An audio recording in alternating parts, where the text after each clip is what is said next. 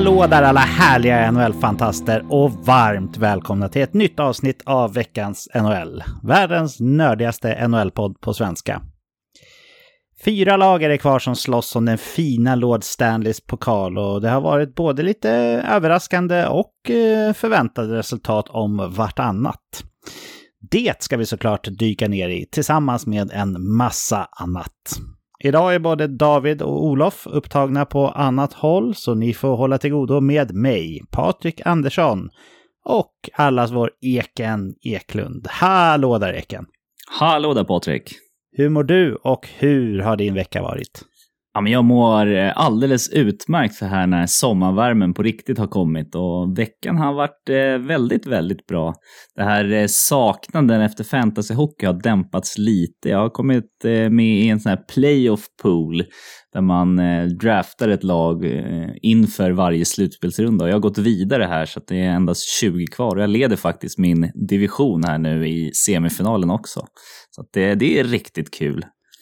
Ja, men det är faktiskt bra eh, substitut till fantasyhockey så här när riktiga slutspelet är igång. Men har du hunnit kika lite grann på, på det som händer på isen då? Absolut, det, det har jag definitivt gjort. Och jag har även passat på och chattat lite med en del eh, lyssnare här som har hört av sig kring vår fantasyliga som eh, eh, fortsätter eh, nästa säsong och frågat lite om vilken erfarenhet som krävs och sådär. det kan vi väl gå ut och säga direkt att eh, ett litet engagemang och NHL-intresse så, så kommer man definitivt långt. Vi hade många förra året som inte alls var eller som inte alls hade kört fantasy tidigare och vi uppmanar väl alla att testa det här, eller hur Patrik? Ja, men ju fler vi blir, desto roligare skulle jag säga. Helt klart. Men vi hade ju också, vet jag, en eh, lyssnarfråga om hur vi gör för att följa NHL. Alltså rent generellt sådär, för det är ju ändå en liten utmaning när man bor på den här sidan pölen som det brukar sägas.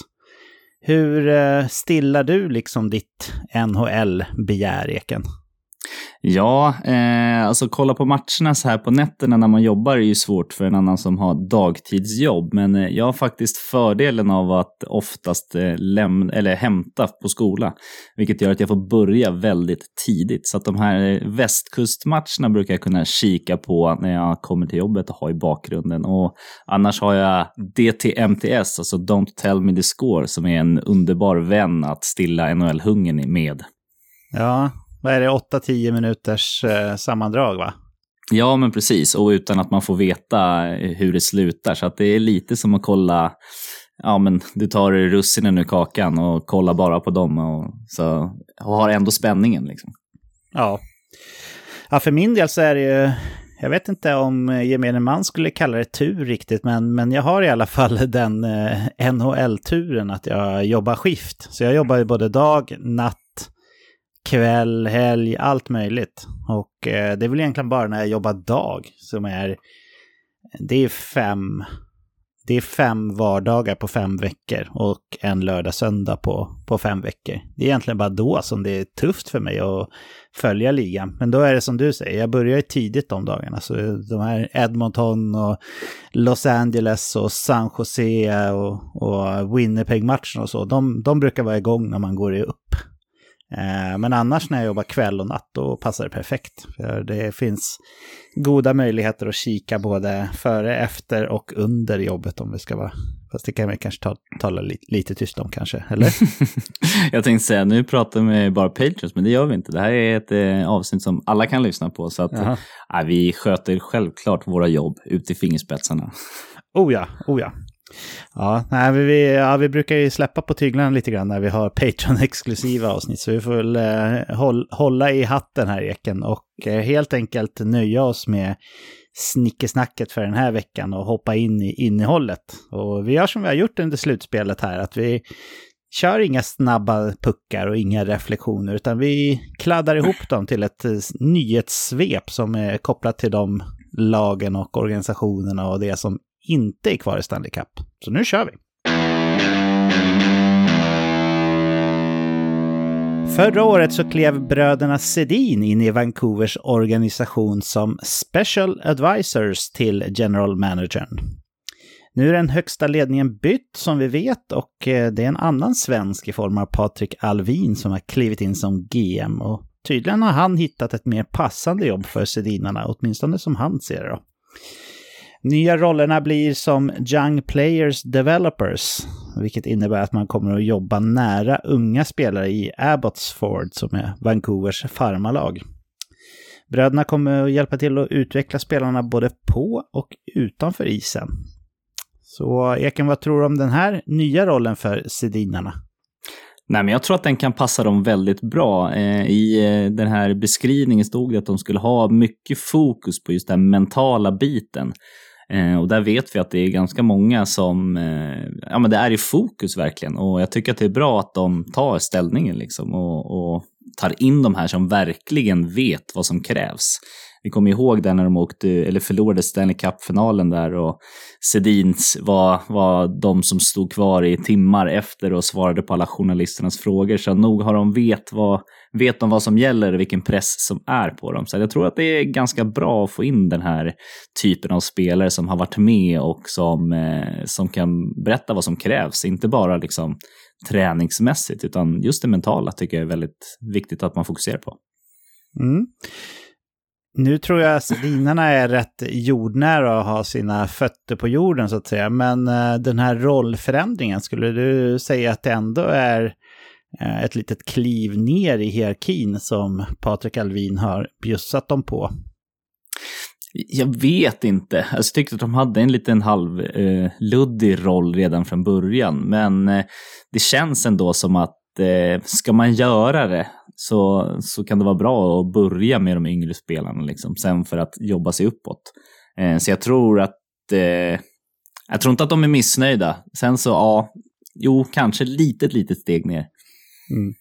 Jag gissar att de själva var sugna på det här, annars hade de säkert inte ens tagit det. Pengar är ju inget de behöver direkt, men de har ju ett klappande Vancouver-hjärta, det vet vi sedan tidigare.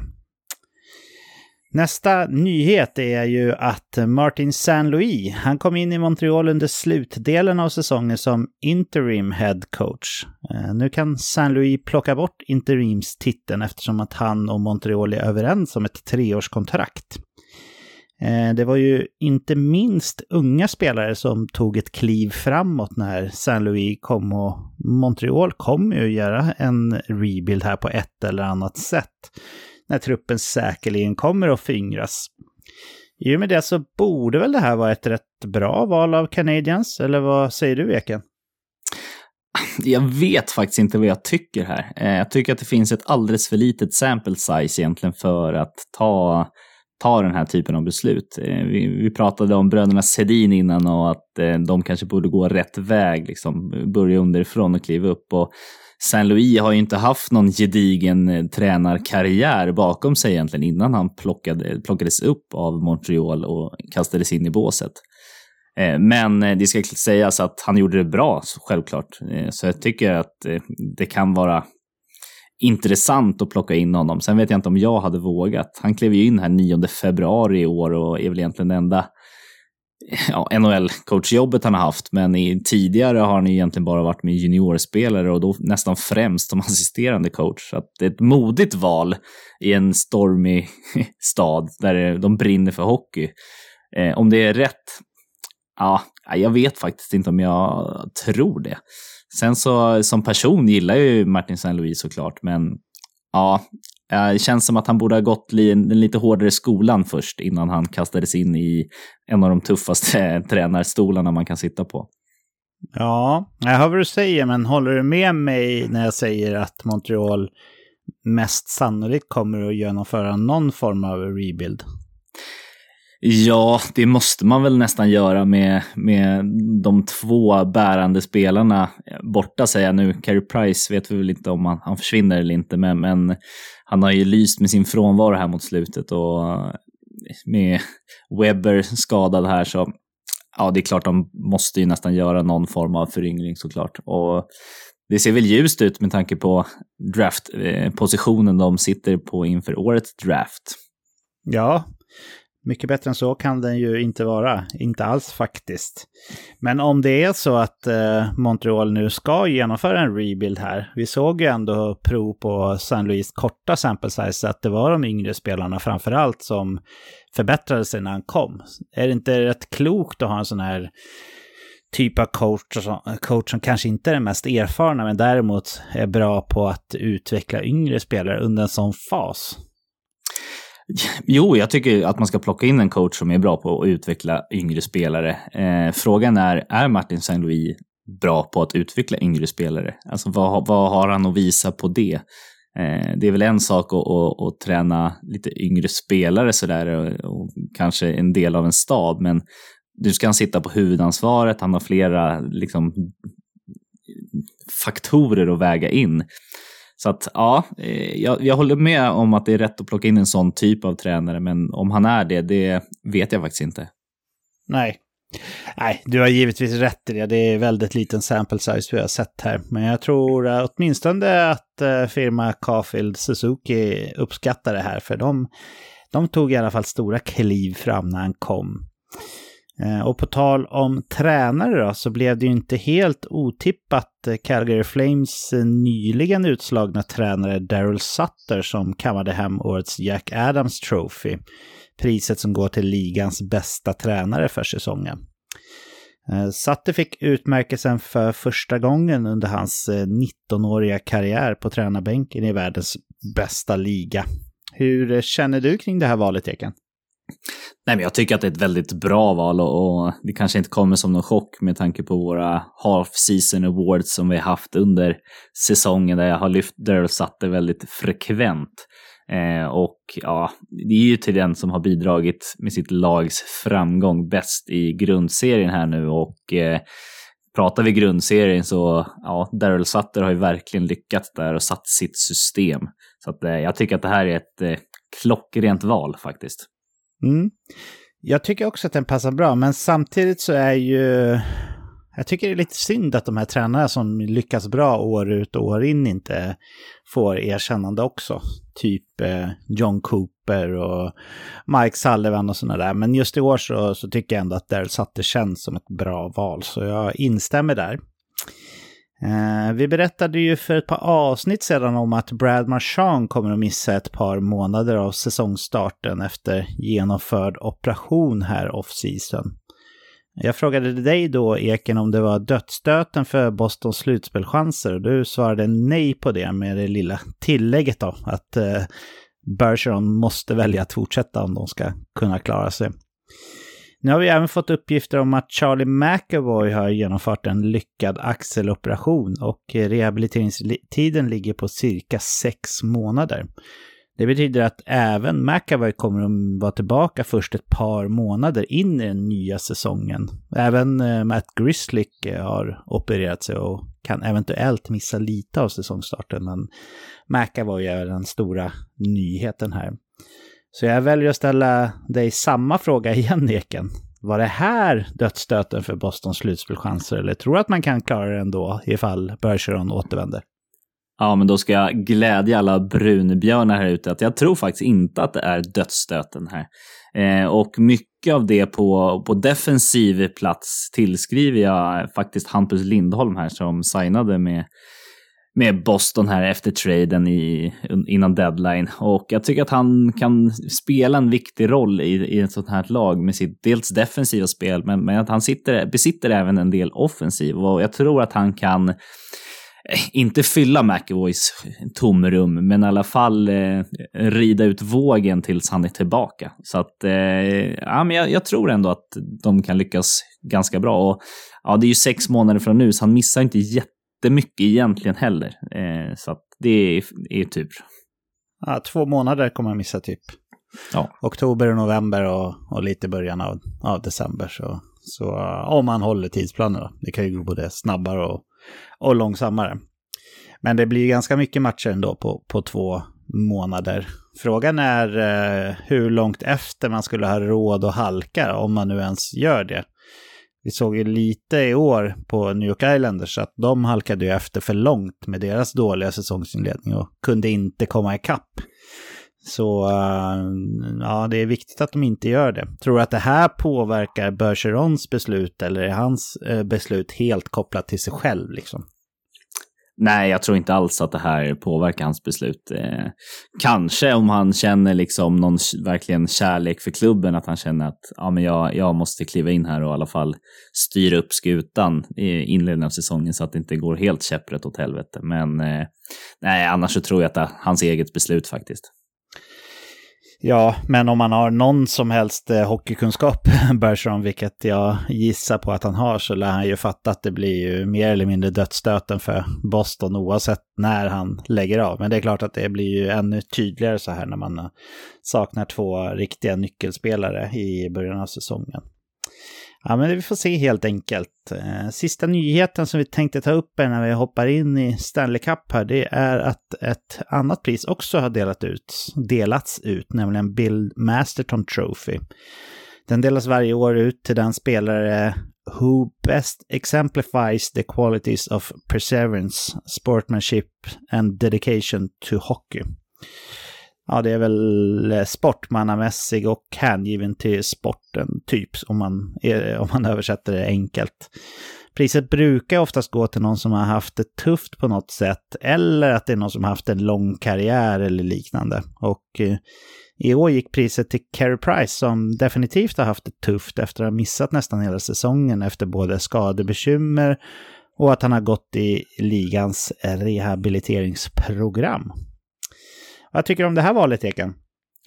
Jag tycker att det faktiskt är spot on eh, och eh, inte ett dugg förvånande heller. För man ska komma ihåg att de som röstar på det här priset är ju hockeyjournalisterna i Professional Hockey Writers Association.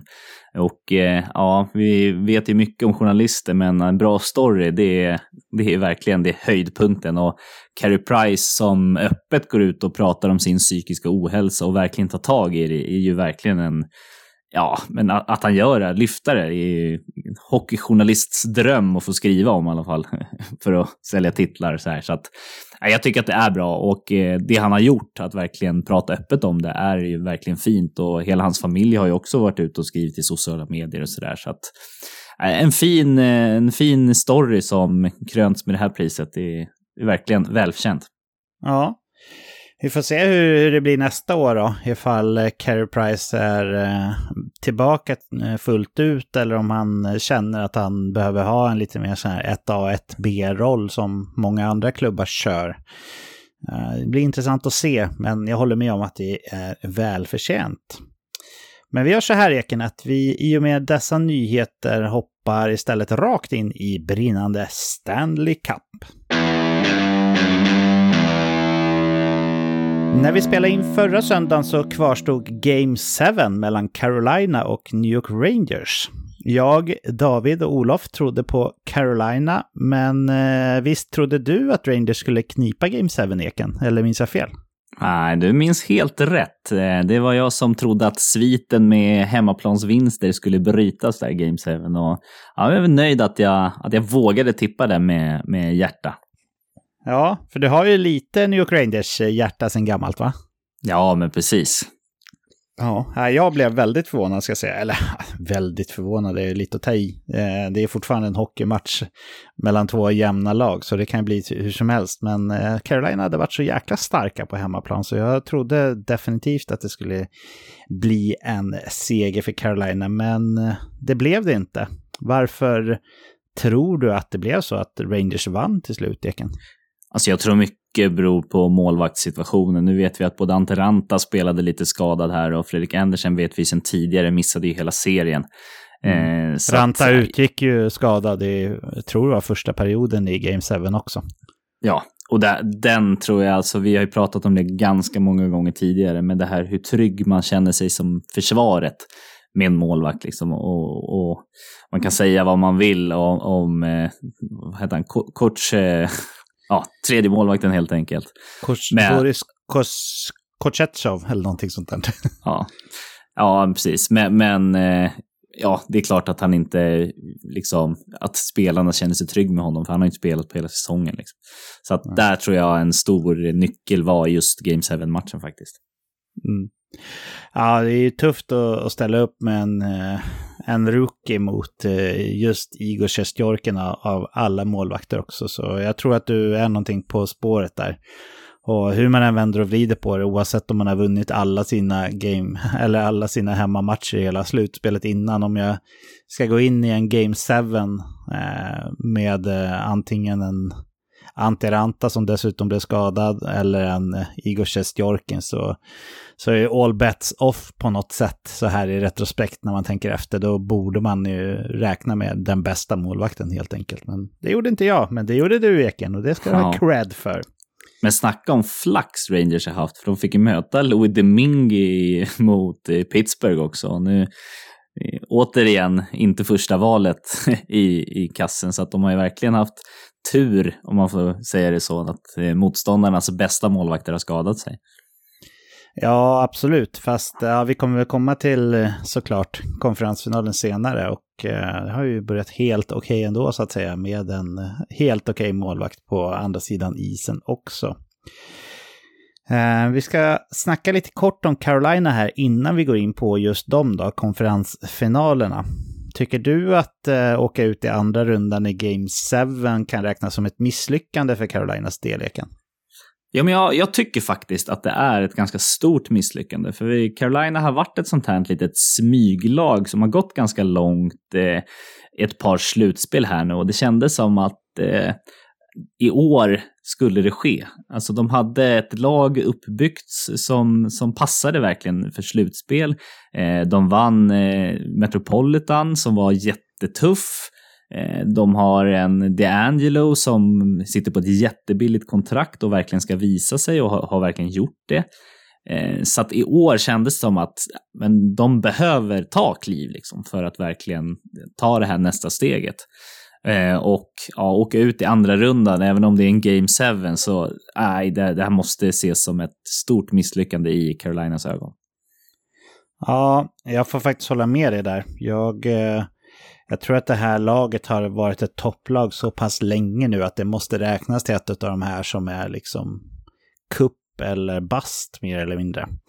Sen är det såklart nästan arg. Det är jättesvårt att vinna kuppen men eh, Carolina har truppen och frågan är eh, Rod Brindamo där. Det känns som att de tappar lite grann när det kommer till slutspel. Eh, kan det bero på att de spelar lite av slutspelshockey redan under grundserien, att de andra liksom steppar upp på den delen eller eh, är det bara en slump tror du? Jag tror lite delvis att det är en slump och i år hade man ju extremt otur som vi pratade om med målvakterna. Men det känns också som, ja men vi har ju hyllat den här bredden och, och jag tycker inte att det var bredden de, det föll på utan de här toppspelarna gjorde inte det lilla extra som krävs. Eh, vi, koll, koll, vi kollat i Edmonton där verkligen McDavid och Dreisaitl har steppat upp. I Rangers, Zibanejad och Fox, de har verkligen steppat upp och hjälpt sitt lag. Det känns inte som att de här storstjärnorna med Aho, Svechnikov, eh, Terrevainen, att de liksom gjorde det här lilla extra, utan de fick produktion från tredje, fjärde linan, men, men inte det här, det här lilla extra från, från forwards, eh. Så att där tror jag är en stor, stor faktor faktiskt. Lite av ett breakout fick vi se i alla fall om man ska lyfta något positivt från Carolina här i Seth Jarvis som ju såklart är en högt aktad talang sedan tidigare. Men av det jag såg med ögontestet, nu har jag inte gått in och kikat på underliggande statistik och så, men av det jag såg så märktes han mycket på isen. Han var väldigt delaktig och han kändes inte som en som, en, som den 19-åring han är, utan det kändes som en kille som har spelat mycket slutspelshockey tidigare. Så, så där är någonting väldigt positivt man kan ta med sig som jag känner. Eh, reagerade du likt mig på Seth Jarvis eh, blandande spel? Absolut, eh, och han var en av anledningarna till att jag faktiskt klev vidare i min playoff pool. Jag hade honom i mitt lag. Så att han har jag följt lite extra och jag tycker att det var kul att de, alltså att eh, Brendamore vågar satsa på honom. Eh, mm. Det är inte så jävla, liksom, kommer man i den här situationen och dels ha en ung spelare, så vi pratade om det mentala spelet innan, liksom, kliva in helt hänsynslöst och, och liksom leverera mot, ja men verkligen toppspelare i ligan som har varit med länge också, som man lite borde sett upp till. Så att, är verkligen tufft. Eh, dels från Brindamore att sätta honom i den rollen och dels från Jarvis själv att verkligen spela som han gör. Ja, jag håller med. Eh, om vi hoppar vidare på off-season här då. Eh, Carolina har ju erkänt en av ligans absolut bästa prospect pools. Eh, och Seth Jarvis visar ju att, att eh, man faktiskt kan ha nytta av unga spelare även redan i ung ålder. Och det finns ett par som har utgående kontrakt här i Carolina, främst kanske yngre spelare. Så jag är nyfiken på att höra hur du tycker att man ska agera för att få in en Jack Drury och lite annat smått och gott som faktiskt finns att fylla på med underifrån. Vi har ju Martin Neikars som, som står för en uh, besvikelse till säsong, måste man erkänna.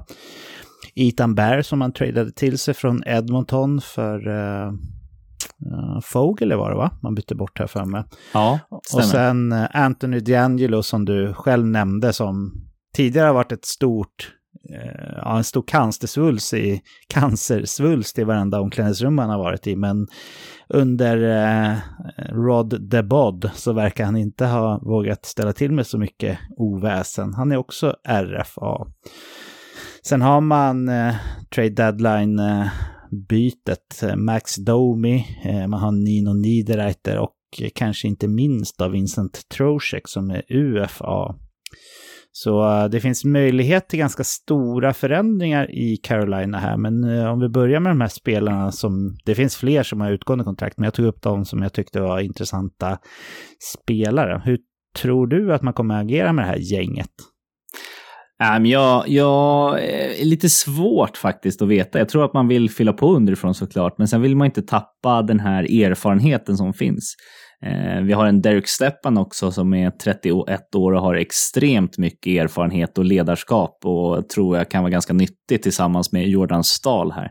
Så han eh, vill man nog kanske signa och gör han, är han villig att ta ett billigt kontrakt tror jag att man signar honom. Sen så tror jag att någon av Nidoreiter och Trocheck ryker. Jag tror inte att man har råd att signa dem.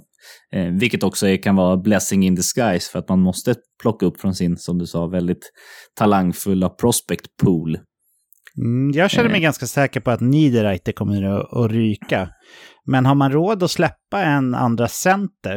Eh, det är väl inte direkt så att Jordan Stahl är en legit andra center i en kupputmanare och det är ju lite väl vågat att chansa på att Jack Drury kommer in och kan ta en andra centerroll direkt. Eller att då Seth Jarvis spelar i mitten, vilket han har gjort en del i, i eh, ungdomen och sådär.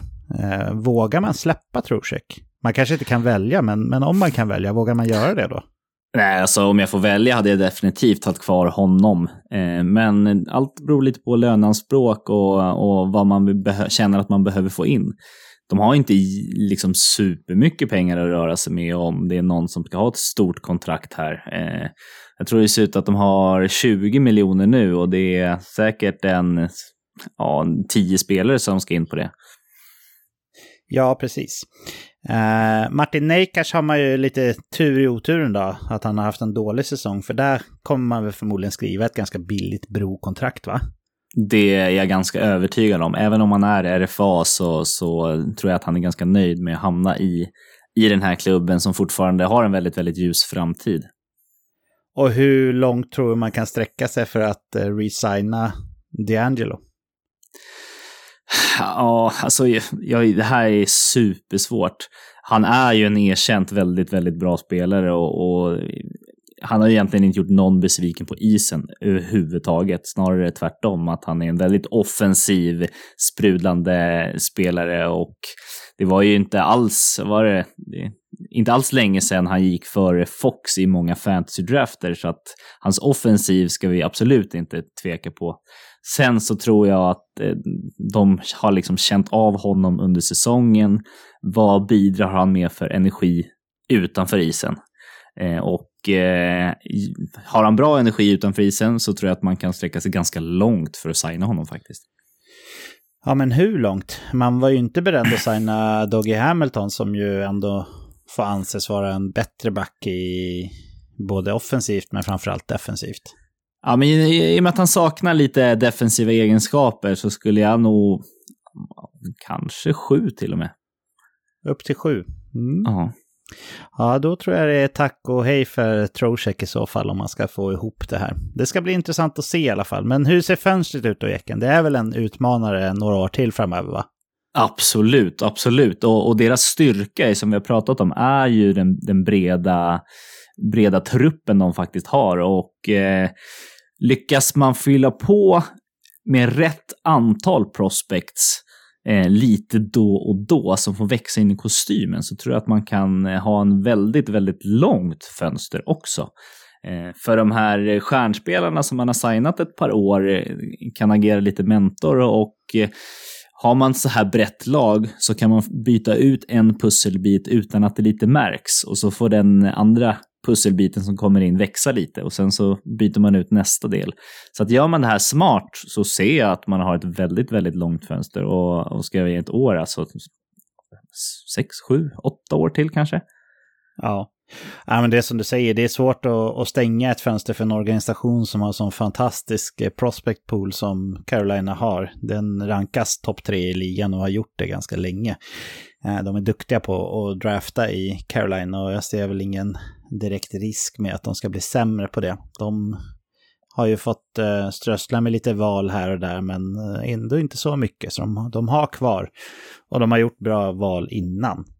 Ja, sen så är det ju omöjligt att, att, att sia om framtiden vad, vad Don Wedell gör liksom just för att gå för den sista pushen i kuppen. Alltså hur mycket framtid han ger upp för att, ja, men, ja, nu snackar jag 6, 7, 8 år liksom. Men går man stenhårt för att skicka framtid så, så kan det här fönstret stängas mycket tidigare.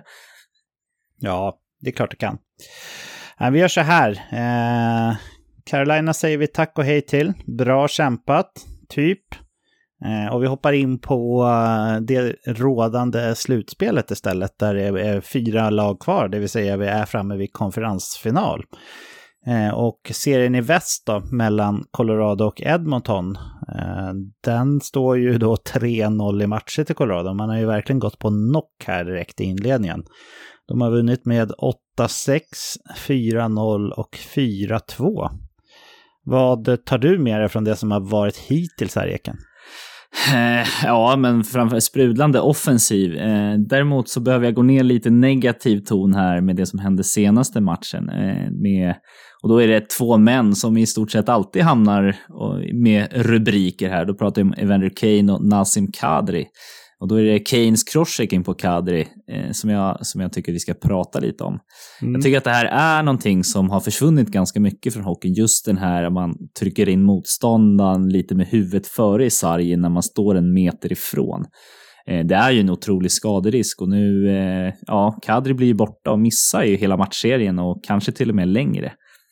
Eh, och jag tycker att jag är trött på den här typen av tacklingar. Vi har pratat ganska mycket på senare tiden om just huvudskador i fart och tacklingar mot huvudet. Men innan det blev en stor issue var ju verkligen den här tacklingen en meter från sargen som var liksom i ropet. Och jag tycker att man får bort den ganska mycket, men jag är, så, jag är så trött på att se den här typen av tackling. Det är livsfarligt. Man kan ju bli förlamad. Liksom. Evander Kane eh, fick ju en hearing för det här. Det betyder att han eh, kommer ju med största sannolikhet bli avstängd. Jag har svårt att se att han kan ge någon eh, slags förklaring på hur det där skedde organiskt eller vad vi ska säga. Utan han, han kommer bli avstängd och vanligtvis när det är en hearing så, så brukar det bli lite längre. Men man kortar ju ner det under slutspel. Eh, Darcy Kemper har ju också klivit av den här matchserien skadad. Eh, vidden av hans skada vet vi inte riktigt än. Men eh, med tanke på två så väsentliga spelare borta här så är det ganska viktigt att Colorado gör det här till en kort matchserie skulle jag vilja påstå. Vilket de eh, har goda möjligheter att göra då, i och med att de leder med 3-0. Så att man hinner rehabilitera laget och förhoppningsvis få tillbaka Eh, Kemper borde väl kunna komma tillbaka tycker jag. Men sen Kadri då. För eh, i en final mot ett Tampa Bay eller New York Rangers så behövs väl Nassim Kadri, eller? Jag skulle säga att om Rangers går vidare så, så klarar man sig ett par matcher utan honom. Eh, jag tycker att man har en så pass bra bredd i både i, på forwardsidan och på backsidan för att, eh, för att klara av, av, Rangers. Tampa med sin erfarenhet, då tycker jag definitivt att Kadri fyller den roll som man verkligen måste ha eh, redan från början. Mm. Ja, vad tror du då om du får gissa på Kane? Hur, eh, hur många matcher kommer han bli avstängd? För avstängd lär han väl bli va? Ja, jag tror att han kommer bli avstängd. Och som du säger, det är slutspel. Jag tror faktiskt inte att det blir så många matcher. Eh, just för att det inte är så hög fart. Eh, och att, ja, alltså sådana här crosscheckingar, de sker lite överallt på planen. och Alltså han kan ju typ säga att han fick hjärnsläpp, liksom, så, så tror jag att han kommer hyfsat billigt undan. Eh, jag tycker att det här som han brukar vara i rampljuset för eh, inte borde påverka eh, den här strafflängden. Nej, det Två han har varit avstängd, det han varit avstängd för det är ju regelbrott utanför isen på, på senaste i alla fall. Så det, jag tror inte att han kommer räknas som en återfallsförbrytare på det sättet. Men få en två, tre matcher som, som du gissar på Eken så har han väl spelat färdigt för säsongen 21-22. Eller tror du att Edmonton kan dels vinna sin andra hemmamatch här så att de eh, reducerar till 3-1 i matcher, men sen också vinna borta mot Colorado. Eh, det känns tufft tycker jag. Vad, vad är din känsla? Ja, men det känns verkligen tufft. Eh, vi har ju pratat, eller de resultaten du nämnde, 8-6 i första var ju egentligen ganska självklar Colorado-seger. De, de finade ju till siffrorna mot slutet där. 4-0 matchen hemma också, ganska självklar seger. Sen så trodde jag att eh, Edmonton hade en ganska god chans där när McDavid gjorde mål efter bara några sekunder. Eh, men tyvärr så åkte ju Kane på en femma där efter, ja, var det två minuter och de fick spela boxplay i fem minuter. Eh, jag tror att eh, kanske inte var dödsstöten just den matchen, men, men att de fick slita så hårt och bränna så mycket energi så tidigt i matchen tror jag ändå var en avgörande faktor. Annars tror jag faktiskt att Edmonton hade tagit det här. Men, ja. men jag tror att de kan ta nästa, men eh, de kommer aldrig ha en chans egentligen. Utan Kemper och utan Kadri, är de ändå chanslösa att vinna fyra raka mot Colorado? Är, är de för sammansvetsade och har för stark eh, backsida och så vidare för att eh, kunna lyckas vända på det? Tänk eh, McDavid och Dreisaitl koppla på ytterligare någon slags växel hur det nu ska vara möjligt. Ja, men jag, jag, tror faktiskt att det känns omöjligt. Man ska komma ihåg att Colorado har även Gerard borta med ett brutet revben på backsidan också. Ja, bröstben även... till och med. Ja, precis. Så att de har ju väldigt skadedrabbat. Eh, och det var faktiskt det, en av de grejerna jag skrev eh, från reflektioner i början på den här matchen när jag började förbereda det här segmentet. Att wow, vilken revansch för Fransos som gick in och höll nollan direkt i Kempers frånvaro. Eh, och jag tyckte inte att han gjorde bort sig egentligen i, i matchen i natt heller. Eh, så att de har ju en bra andra keeper här i Fransos, även om jag har läst lite i svenska medier att den här okända målvakten kommer från ingenstans. Så, så vi som följer och har följt en tid vet ju att han har höga nivåer i sig sedan tidigare. Jag läser väldigt lite svensk media om NHL ska sägas, men det, jag blir förvånad när du säger så, för Pavel Fransos hade ju ändå en ganska lång karriär på den här sidan, alltså i Europa, innan han klev över till NHL, så han borde inte vara okänd på, på det sättet. Men eh, han är ju inte ligans bästa backup, men han är ju definitivt på den övre halvan och kanske till och med att vi kan sträcka oss till topp 10 också utan att djupdyka i det. Så jag tror som du att Colorado kan vinna utan Darcy Kemper mot Edmonton. Framförallt när man redan har lyckats eh, sno åt sig en 3-0-ledning i matcher. Och Edmonton kommer inte vinna fyra raka matcher mot Colorado. Det skulle göra mig väldigt förvånad. Eh, det har hänt förut. Men eh, känslan i alla fall är att det sällan händer underdogen. Alltså Colorado är ju favorit i den här matchen redan på förhand. Och att då favoriten går upp i en 3-0-ledning och, och sen tappar, det, är, äh, det känns osannolikt. Colorado är lite på ett mission här och ja, det blir tufft i finalen oavsett vilka som får möta Colorado. För dit tror jag att de går. Men jag frågar dig skarpt också, finns det någon möjlighet som du ser att Edmonton går till Stanley Cup-final i år? Nej, jag skulle säga att den är 0,5 procent. Och det, då är jag schysst, tycker jag faktiskt. Ja, en på 200? Ja. Ja, ja, men eh, nu kommer du inte få 200 chanser på sig Edmonton, tyvärr. Så eh, förhoppningsvis så prickar de rätt då, men det känns som att vi båda är inne på samma spår här. Uh, vi hoppar vidare till öst då. Så när vi spelar in det här på söndagskvällen så har det ju bara varit två matcher. Den tredje pågår as we speak så att säga. Men de två första matcherna spelades i New York och New York Rangers vann båda två mot Tampa Bay Lightning med 6-2 och 3-2. Och det som är mest anmärkningsvärt kring det, det är att det är första gången sedan 2019 som något lag lyckas spöa Tampa Bay två matcher i rad i slutspel. Och eh, det är förvånande för mig, även om Tampa saknar Braden Point väldigt mycket. Det är, for, det är ändå en första center vi pratar om här. Det är tufft för alla lag. Eh, vad är dina reflektioner hittills från den här matchen, Eken? Ja, men när jag, jag, började skriva upp inför den här matchserien redan innan någon match hade börjat så var ju målvaktsmatchen den, den stora spänningen att se i den här eh, storstjärnan och eh, liksom Vessina-vinnaren tänkte jag säga, men han blev ju Conn vinnare Vasiljevski eh, mot eh, Igor Sjistorkin som, eh, som har varit grundseriens dominant. Eh, men än så länge på de här två matcherna så har ju verkligen Sjistorkin överbevisat sin landsman. Eh, brukar prata om gold save above average, där eh, eh, Sjistorkin har på de här två matcherna 2,23 fler räddningar än vad han borde, men Vasiljevski har minus 3,48. Så att eh, Vasiljevski har inte alls levererat bra. Tanken första matchen i, som de spelade så hade Vasiljevski 82,4 i räddningsprocent. Och sen nu andra 89,3. Så att han behöver verkligen steppa upp här för att Tampa ska ha en chans.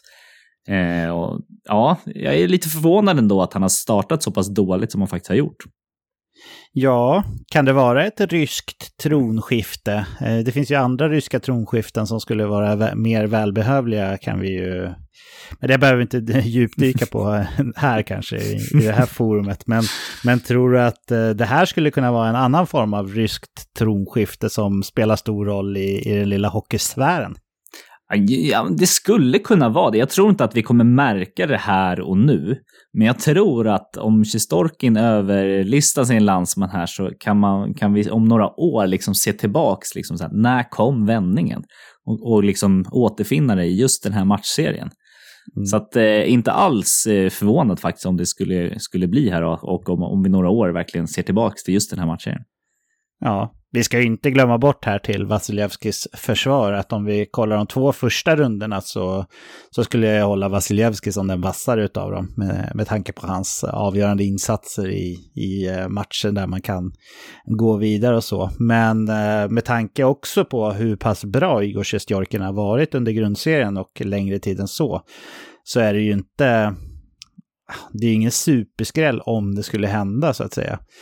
Eh, det är ju inte Ilja Sorokin som har en, som också är en stor talang, men inte på Igor Sjestjorkin-nivå. Eh, skulle han gå in och spela ut eh, Vasiljevskij i en matchserie så skulle man ju ändå inte tänka det som ett slags tronskifte. Men det här skulle kunna vara det och det tycker jag är intressant nog faktiskt. Vad tror du då Eken om fortsättningen här? Rangers har ju vunnit sina två hemmamatcher så om Tampa Bay håller sina två här som, eh, som de har nu så står det 2-2. Eh, men det är ju lättare sagt än gjort också. Hur, hur är känslan?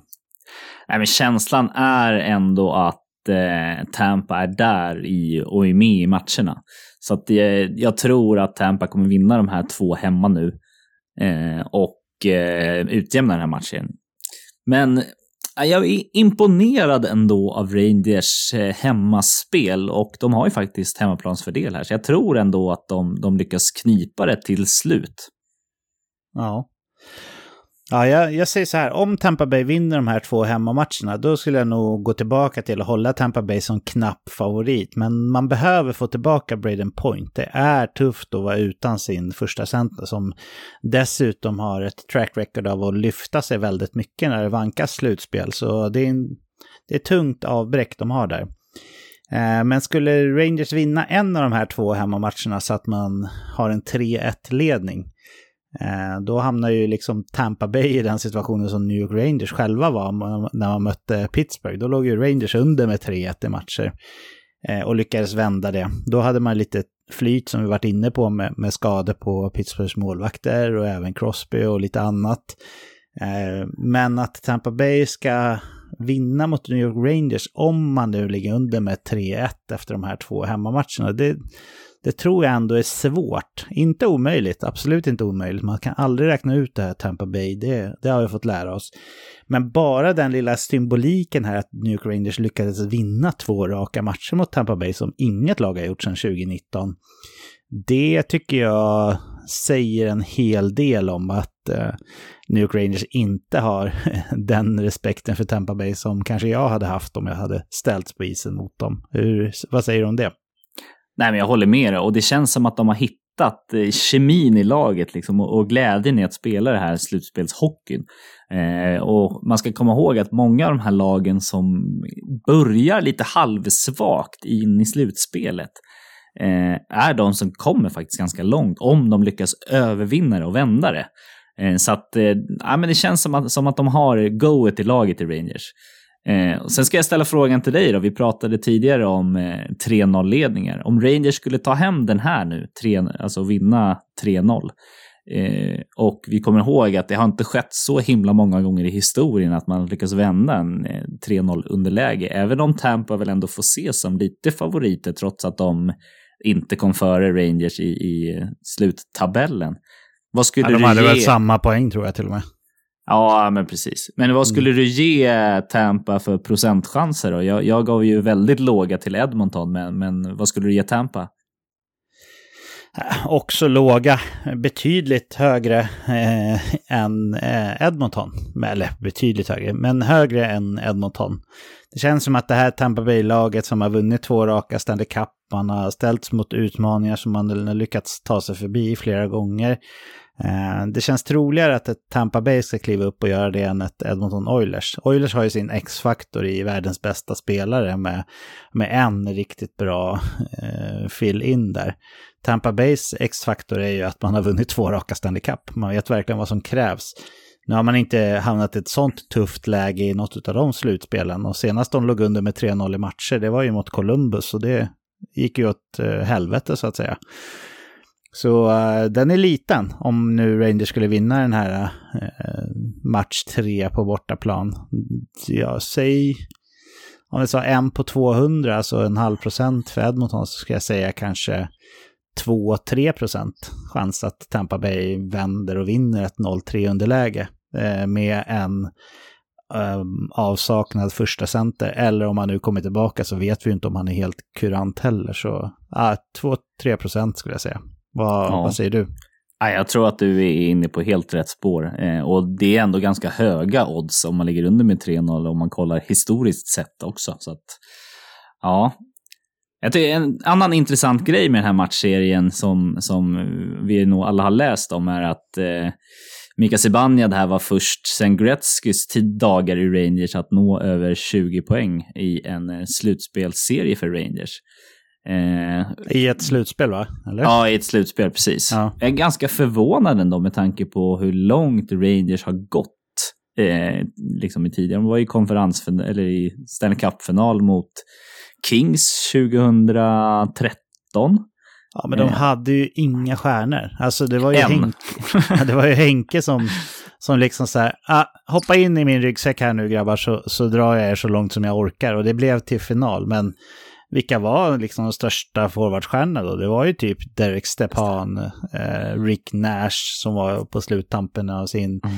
karriär. Eh, JT Miller innan han slog igenom i Vancouver. Det, mycket mm. bättre än så blev det liksom inte. Kreider var ju med såklart, men det var ju när han var en 40-poängsspelare. Ja, men jag tycker det är intressant. Vi ska nämna att eh, nu har ju också Adam Fox klivit förbi här. Både han och Sibanja ligger på 22 poäng. Och jag tycker att det är lite intressant i det här Rangers-laget att eh, faktiskt eh, Fox är en av de stora stjärnorna som levererar. Eh, det är inte alltid toppbackarna eller toppspelarna i slut, eller grundserien verkligen levererar i slutspelet, men här har man ju hittat det här eh, rätta slutspelsharmonin och man besitter ju faktiskt en del intressanta spelare med slutspelsrutin i laget som nog har berättat vad det är som krävs för att gå långt. Ja, man gjorde en väldigt smart trade deadline också, Rangers. Det blir mycket Rangers-hyllande här, men det förtjänar man väl när man har en 2-0-ledning i matcher mot Tampa Bay inför nattens match. Och, och de gjorde det verkligen smart under trade deadline. Alla spelare de tog in som inte har blivit skadade då, har ju bidragit väldigt mycket och, och, är en del av att det går bra för laget. Så jag är imponerad över deras moves på trade deadline och jag tror att de, ja, ja vi får se här, men det, det luktar ju Rangers i final nu och det, det, tror jag inte det var så många som hade tippat på. Framförallt inte när eh, när de låg under med 3-1 i matchen mot Pittsburgh, eller vad säger du? Då var det ju dessutom så att de var helt utspelade. Alltså, det var ju histor... Kommer du ihåg det, Eken? Det, var, det känns som att det var så länge sedan nu, men det var inte så länge sedan. Men, men de där match 2, 3, 4 som Pittsburgh gjorde, det, det var liksom historiska, eller 3 och 4 kanske det var det var ju historiska siffror när man kollar på expected goals. så de var ju helt överlägsna i, i de två matcherna. Och sen att Rangers eh, vände och vann tre raka. Visserligen med lite hjälp av skador, men du minns det i alla fall va? Ja, alltså det var ju helt enormt, ska man komma ihåg. Alltså, ja, jag trodde knappt på dem heller. Liksom. Alltså, och Pittsburgh var bra. Eh, man hade lite tur eh, också att eh, Crosby skadade sig där. Eh, för han var inne i en riktigt, riktigt, riktigt het form. Tur och tur. Tur att man har Jacob Truba menar du? Han har väl ja. Eh, varit en riktig, en riktig slaktarmaskin här i slutspelet och skadat både den ena och den andra. Ja, jo, det, det har du helt rätt i. Men du, du sa att det inte är många som tippade dem som eh, går till final. Jag kollade på våran bracket här när vi har 119 inlämnade bracket och tre har de faktiskt som vinnare. Eh, så att ja, några, några har vi som kanske skrälltippade, men... Eh, jag gissar att de tre är hardcore Rangers-fans. Alltså, eller skrälltippar man verkligen Rangers som vinnare? Det finns roligare lag, eller? Ja, definitivt. Men... Eh, jag tror ja, att det är Rangers-fans vi har att göra med här. Och, eh, men det är klart att de tror på sitt lag. Det gör man ju alltid på sätt eller vis. Eh, oavsett vilka man möter så har man ju en känsla av att det kan gå ju, eller hur? Ja, jo, men så är det. Och ska sägas i mitt bracket-tips här så har jag faktiskt Colorado Rangers i final. Ja, ja, ja, ja. ja, nej, du är duktig. Jag sprack eh, på Carolina. Jag hade Colorado Carolina i final. Men du har Colorado Rangers med Colorado som vinnare, eller? Yes, det stämmer. Ja, jag har också Colorado som som är vinnare. Men eh, ja, vi får se helt enkelt. Jag tänkte, vi ska sluta snacka Stanley Cup om ett litet tag, men först tänkte jag bara på skoj, så här långt in i slutspelet, om det var slut nu och ett lag stod som vinnare imorgon, så tänkte jag bara fråga vilka du ser som respektive lags eh, Consmite-kandidat så här långt. Man kan ju vinna Consmite även om man inte vinner Stanley Cup. Det är väldigt ovanligt. Jag tror Jean-Sebastian Giguère var den senaste. Eh, jag kommer inte ens ihåg när det var, men det var typ 20 år sedan eller någonting sånt. Ja, något sånt. Så det, det är väldigt ovanligt. Men eh, vi går igenom lag för lag då och, och leker med tanke att de skulle vinna i natt. Vem, vem du tycker skulle vinna då. Om Ja, vi börjar i väst då, vilket mest troligt skulle vara Colorado i så fall. Vem skulle du vilja dela ut Consmite till då? Som, ja förlåt att jag är lite flaxig med, men visst är det väl det finaste priset av alla priser? För mig är det, är det större än Hart Trophy. Absolut, eh, det är definitivt. Och det är lite som att jämföra att vinna Stanley Cup med President's Trophy tycker jag. Eh, det är självklart. Oh, där tyckte jag att du där överdrev lite grann. Eh, ja, kanske en liten överdrift, men, men eh, att vara bäst i det bästa laget när det gäller som mest. Ja. Självklart ja, det... är det ett otroligt hedersamt pris att få. det smakar sött på tungan, det gör det. Ja, men vi kör då. Colorado, vem skulle få det om det var du som valde? Jag tycker att det är ganska solklart här att det är Cale Makar som eh, är en av dem som har varit inne på flest mål framåt här när han har varit inne på isen. Jag tycker att han bidrar med det här lilla extra. Eh, och ja, Man kan kanske argumentera för McKinnon, men jag tycker inte att han riktigt har klivit fram när det har gällt som mest. Eh, visst, han gjorde hattrick där, men då torskade de den matchen. när han har klivit fram när det gällt som minst. ja, ja, men li, lite så. Eh, men, men, det är klart att han, han skulle också förtjäna ett sånt här pris. Men Makar är, är definitivt en solklar vinnare i min bok. Ja, jag skrev Makar med ett utropstecken i, i mina papper här som jag förberedde också. Folk som inte jag tror att du och jag är lite unika, att vi har lättare att följa västkustmatcherna med tanke på att vi går upp tidigt på morgnarna när vi jobbar dag. Men det är många som inte följer västkustmatch eller västkustlagen lika bra. Och jag tror att det är många som har en felaktig bild att Cale McHar är en en eh, offensivt skicklig back. Tänk eh, Tony DeAngelo fast, fast bättre då, offensivt. Eh, men det är ju helt fel. Cale McCarr är ju väldigt, väldigt bra defensivt. Jag skulle vilja säga att han är eh, väldigt högt upp i hela ligan om vi bara kollar till det defensiva spelet. Plus att han är den mest potenta av alla offensivt ihop kanske med Adam Fox och, och i år av Roman Josi. Men, men han har verkligen allt. Men alltså hans skridskoåkning som han besitter och klubbtekniken och kunna göra det i fart. Alltså vi ja. pratar lite backarnas eh, Conor McDavid. Alltså på jo. den nivån är det, tycker jag. Ja men det, är, ja, men det är det. Och han gör det även i det defensiva spelet. Det, han, han har ganska ofta omöjliga brytningar som, eh, som hade varit kört om det var många andra. Så äh, för mig är det också Cale McCarr. Om det skulle bli Edmonton då? Det känns ju långt eh, borta nu, men ja, det är väl ett enda namn som kommer dyka upp här va? Det är ett enda namn, men jag tycker inte att man ska glömma bort Leon Dreisaitl som varit otrolig i eh, den andra matchserien eh, med sina 15 assist där. Eh, men ja, det är Conor McDavid som, som är etta i, min bok också. Med hans speed, fart, kunna bryta mönster och också leverera helt enormt. Så ja, självklart är det Conor McDavid. Instämmer. Om vi hoppar över till öst då. Tycker det är svårare här både, både på Rangers och Tampa, så jag är glad att jag frågade dig först, Eken. Eh, om Rangers skulle vinna nu, vem skulle få priset i din bok då? Ja, men just nu så måste jag ändå säga Adam Fox. Eh, med sina 22 poäng på backpositionen här eh, och har faktiskt varit riktigt, riktigt bra så tycker jag att han är den som borde stå högst upp här. Eh, man kanske vill kolla på Sjistorkin, men eh, han var lite svag i första serien. Eh, men eh, Adam Fox har levererat hela vägen och, och jag tycker att han välförtjänt får det här priset eh, just nu. Ja. Ja, det står ju mellan Fox, Sebaniad och Sjestjorkin. Och eh, jag hade också skrivit Fox här. Alla som lyssnar på den här podden och har gjort det ett tag vet ju att det är en av mina absoluta favoritspelare alla kategorier, Adam Fox. Jag har ju pratat om honom sedan hans college-tid och, och nu har han verkligen visat att han är en av världens bästa backar. Så jag säger också det. Men, Men jag däremot... tror Ja, jag tänkte säga det också. Om Rangers, om Rangers vinner Stanley Cup så tror jag att de, har, att de gör det för att eh, Sjestjorkin har liksom trappat upp ytterligare ett snäpp och, och jag ser honom som favorit. Men det var inte det som var premissen, utan premissen var ju om det, om det skulle vara slut nu. Men var, du skulle säga exakt samma sak antar jag, eller? Ja, precis, verkligen. Jag tror inte att det finns en sportsmössa att om Rangers vinner, att inte är Sjistorkin som, som står där med Conn Trophy. Nej, vi tänker likadant. Om vi hoppar över på Tampa Bay då. Om de skulle vinna idag, vem skulle få priset då, säger du?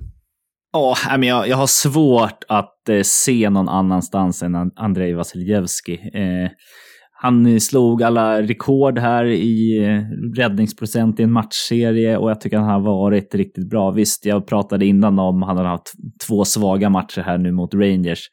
Eh, jag tror inte att han kommer klappa ihop något mer och eh, slår man ihop slutspelet som helhet så har han definitivt varit riktigt, riktigt, riktigt bra. Eh, bara att släppa in tre mål mot grundseriens offensivaste lag, Florida Panthers. Alltså, hatten av. Jag tycker att det är självskrivet att det är Vasilevski som ska ha det här.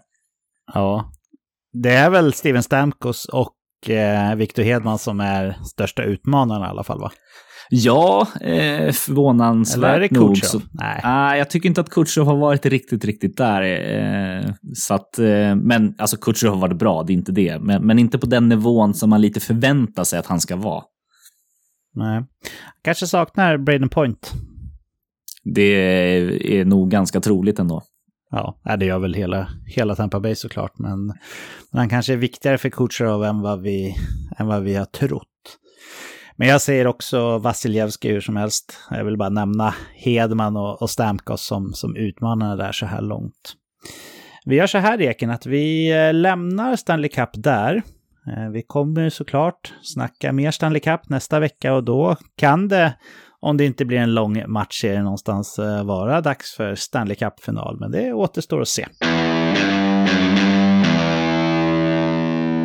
Eftersom det inte finns så många matcher kvar i slutspelet att prata om så känner vi att vi fick lite bonustid över till annat.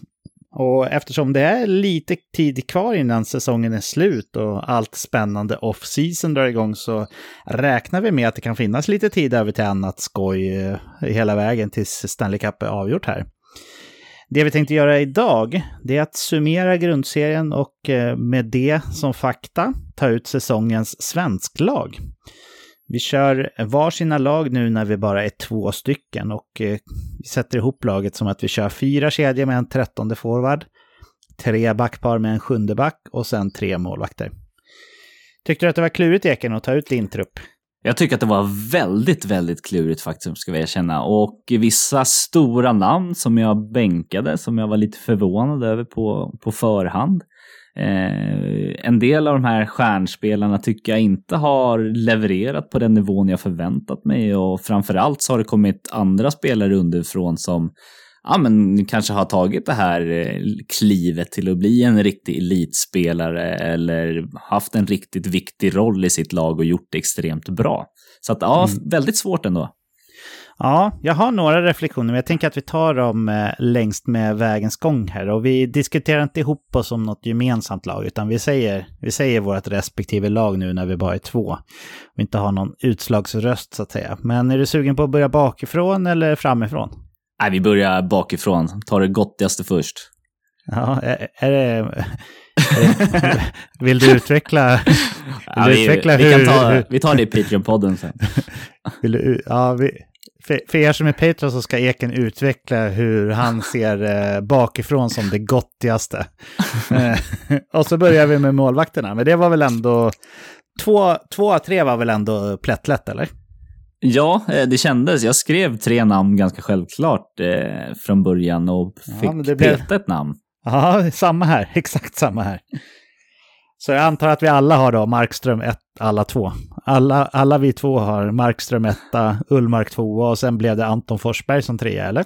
Ja, man skulle kunna tro det. Jag har faktiskt petat upp Anton Forsbergs på andra keepen före Ullmark faktiskt. Även om eh, jag, jag är en stor Ullmark-favorit. Men tittar jag på siffrorna, jag har svårt att eh, argumentera för att inte ha Forsberg före. Ja. Konstigt nog ändå.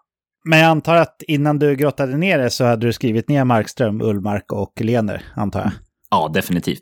Markström tycker jag inte att vi behöver kommentera. Han, han är Vessina eh, finalist eh, och har haft en ja. extremt bra säsong. Liksom. Favorit är han inte, det må gudarna veta. Uh, men men att, vara, att vara finalist med de målvakterna som finns idag är jävligt imponerande. Det är det, det är det onekligen. Så Markström etta, du har Forsberg tvåa, jag har Ullmark tvåa och sen så har vi den andra trea och vi båda petar Lener. Men berätta varför, varför du väljer att ha Anton Forsberg som andra målet. Så det kommer nog säkert som en överraskning för en del. Det kommer det definitivt, och, oss för mig med. Eh, jag, i, I ett svagt Ottawa, som är riktigt, eh, ja men, långt, långt ifrån slutspel. Eh, startade 46 matcher, eh, har en quality start, alltså eh, gjorde riktigt bra siffror, mer än genomsnittet i ligan, så fick han 58,7 procent i quality start mot Ullmarks 43,9. Så att definitivt fler av starterna, nästan 60% Du får nästan ta upp Lener också när du pratar det där, eftersom att vi har petat honom. För det jag tror det som är eh, anmärkningsvärda ändå, att eh, den som man trodde skulle vara den svenska Vesina Trophy-kandidaten när vi gick in i säsongen var ju inte Jakob Markström. Absolut att man såg att han skulle ha en bra säsong framför sig, men han hade ju ett tufft första år i Calgary. Eh, ja, men Robin, det, det... Robin Lehner trodde man ju var självskriven som Vesina-kandidat, framförallt eftersom att Marc-André Fleury vann priset året innan med i princip samma lag. Så du ja, får ja. nästan ta med eh, Lehners siffror också. Ja, men det, det, ska jag göra. Han har 44 matcher eh, mot eh, Forsbergs 46 och Ullmarks 41. Så att jämnbördiga antal matcher och eh, quality start 43,2, alltså sämre än Ullmark. Eh, ja. Kollar vi på really bad start, alltså hur stor andel av eh, man är sämre än genomsnittet, så hade Forsberg 13 procent, Ullmark 7,3 eh, och Lener 15,9 procent. Mm. Så att... Och de här, Lener... man, kan väl hårdare säga att de här really bad start, då sänker man sitt lag typ. Ja, verkligen. Alltså då snackar vi på en räddningsprocent är... typ under 88. Ja, det är inte alltid att det är målvaktens fel såklart, men det är svårt att vinna de matcherna när man har en målvakt som får en really bad start i ja, underliggande statistikvärlden. Ja.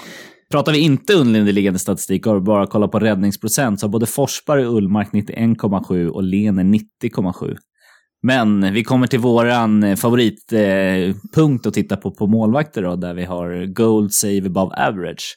Där Lene ligger på minus 5,46 procent. Eh, och Ullmark 6,64 och Forsberg 10,41. Så att eh, anledning till att Forsberg ligger före Ullmark i min bok, dels att han eh, i, i sin topp är väldigt, väldigt mycket bättre.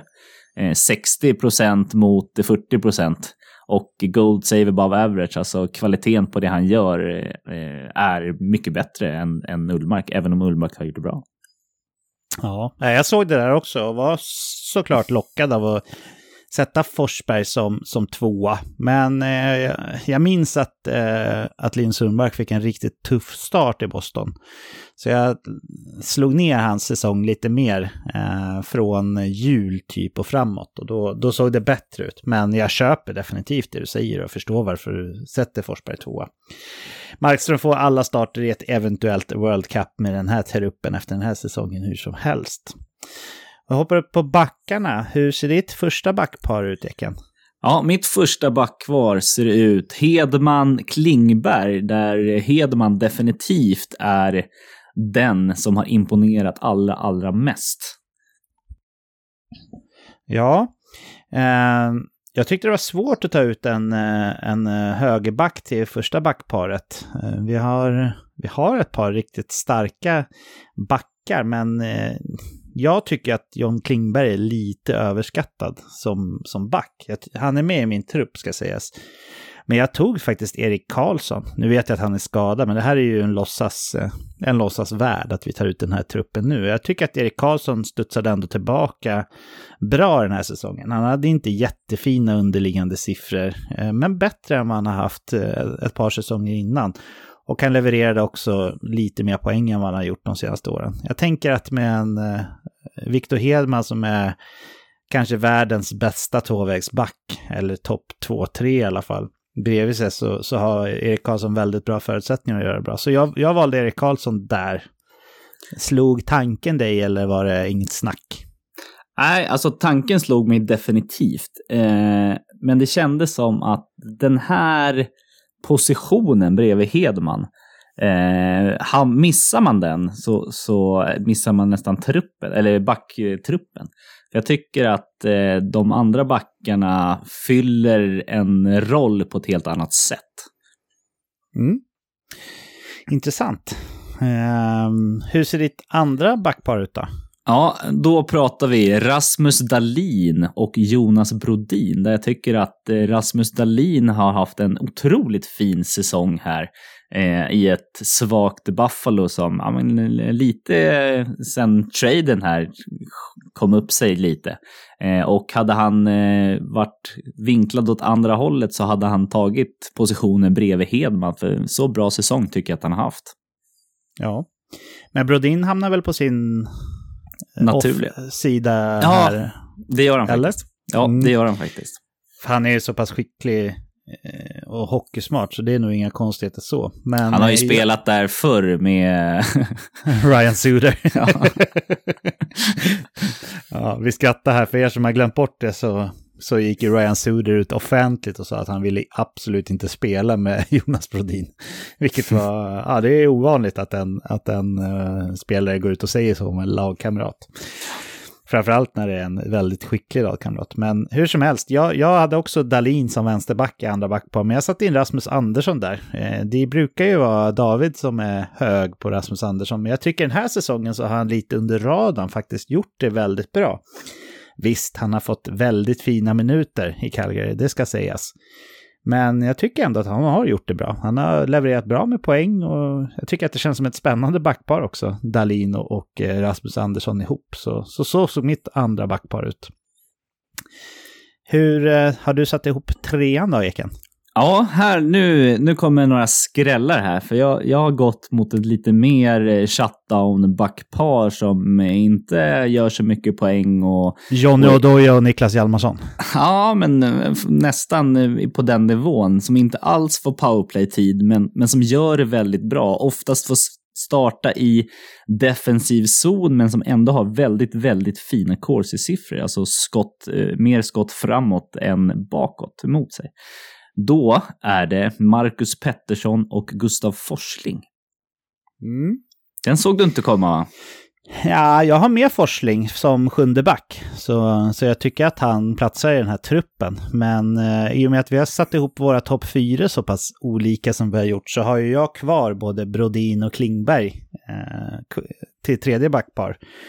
Så mitt tredje backpar ser ut så helt enkelt. Jonas Brodin till vänster och John Klingberg till höger. Så eh, ja, hur bra shutdown-backar de än är, Marcus Pettersson och eh, Gustav Forsling, så finns det väl ingen svensk back som är eh, erkänt bättre defensivt än vad just Jonas Brodin är.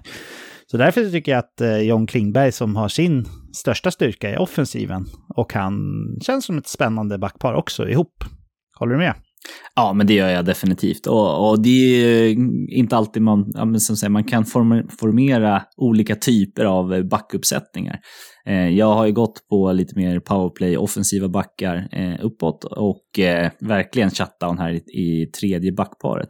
Men jag tycker att Marcus Pettersson ska ha lite cred för den här säsongen som han faktiskt gör.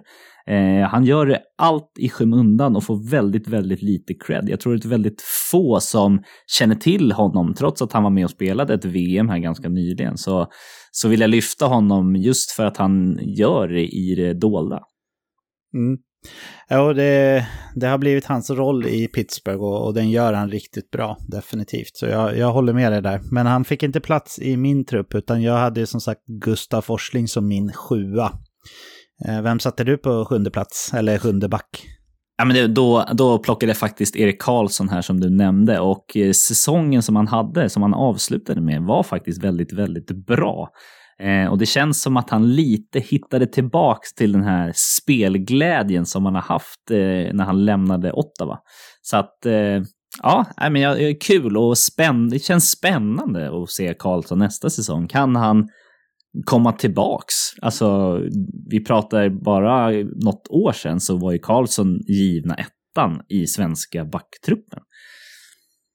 Ja, alltså given etta kommer han ju såklart aldrig bli igen. Men han kan nog, om han skulle få vara hel en säsong, det känns ju som att det är där skon klämmer lite grann. Frågan är om hans kropp klarar av att vara hel en säsong. Han har väl själv sagt att han aldrig kommer att ha full rörlighet i, i skridskoåkningen mot när han var som bäst. Men skulle han få spela liksom 82 matcher så ser ju inte jag 60 poäng någonting där som, som en omöjlighet i alla fall. Och det, det är starkt för att vara back, riktigt starkt. Men du, utav alla de här eh, offensiva spjutspetsarna och några defensivspecialister, vem tror du hade fått ratta första PP? För det är väl ändå fyra forwards och en back vi pratar om i ett svenskt eh, 21-22 trupplag. Ja, jag, jag tror att som den här eh, säsongen har utspelat sig och med historiken också så finns det bara ett namn man kan sätta här och det, det är Viktor Hedman. Han, ja. han är en liga för sig, även om eh, Dalin har kommit här väldigt mycket på slutet och har fina spelkvaliteter så ändå långt ifrån Viktor Hedman. Ja, äh, det är klart jag håller med. Vi ska hoppa in på forwardkedjorna här, men det var här jag hade en liten reflektion faktiskt. Eh, när vi har tagit ut de här trupperna tidigare så har det ju varit så himla markant att vi har haft starka svenska centra, men lite knapert på eh, ytterforwardsplats. Eh, det har hänt någonting här. Visst, det är fortfarande så att våran backsida kanske är lite starkare än forwardsidan, men det var ju så tydligt under flera år att det var backsidan som var våran USP när det kom till eh, internationell hockey, bäst om bäst om det skulle ha blivit någonting. Men nu tycker jag att forwardsidan har knappat, i, knappat in rejält här om de inte ens till och med gått förbi. Och det är inte bara centra vi har nu, utan vi har, tycker jag, väldigt bra ytterforwards hela vägen ner i den här hierarkin som, som jag satt ihop kedjan i alla fall. Eh, vad säger du om den reflektionen, Eken? Nej, men jag tycker att den är väldigt, väldigt bra och, och mycket beror ju på att eh, de här toppspelarna dels har levererat, eh, men sen så har det dykt upp ett par namn som, som har tagit ett par hack i, i kedjehierarkin vid, vid sidan om och, och börjar leverera väldigt, väldigt fina siffror. Så att eh, vi har bra vingar, även om det är lite tunt när det kommer ner till de här riktiga toppnamnen. Liksom. Skulle vi göra en, eh, ett lag två här så, så är det, ja, det då, ser det, då ser det ganska svagt ut, det håller jag med om. Men Filip Forsberg hade ju pace på 50-50, alltså 50 mål, 50 assist den här säsongen. Det är fina siffror. Det är riktigt fina siffror och imponerande. Eh, man kommer ihåg, ska komma ihåg också att Nashville inför säsongen skeppade hans radarpartner Viktor Arvidsson och man tänkte att ja, hur fan kommer det här gå? Så att, och göra det, eh, lyft Duchene, bara, det, bara en sån sak. Ja.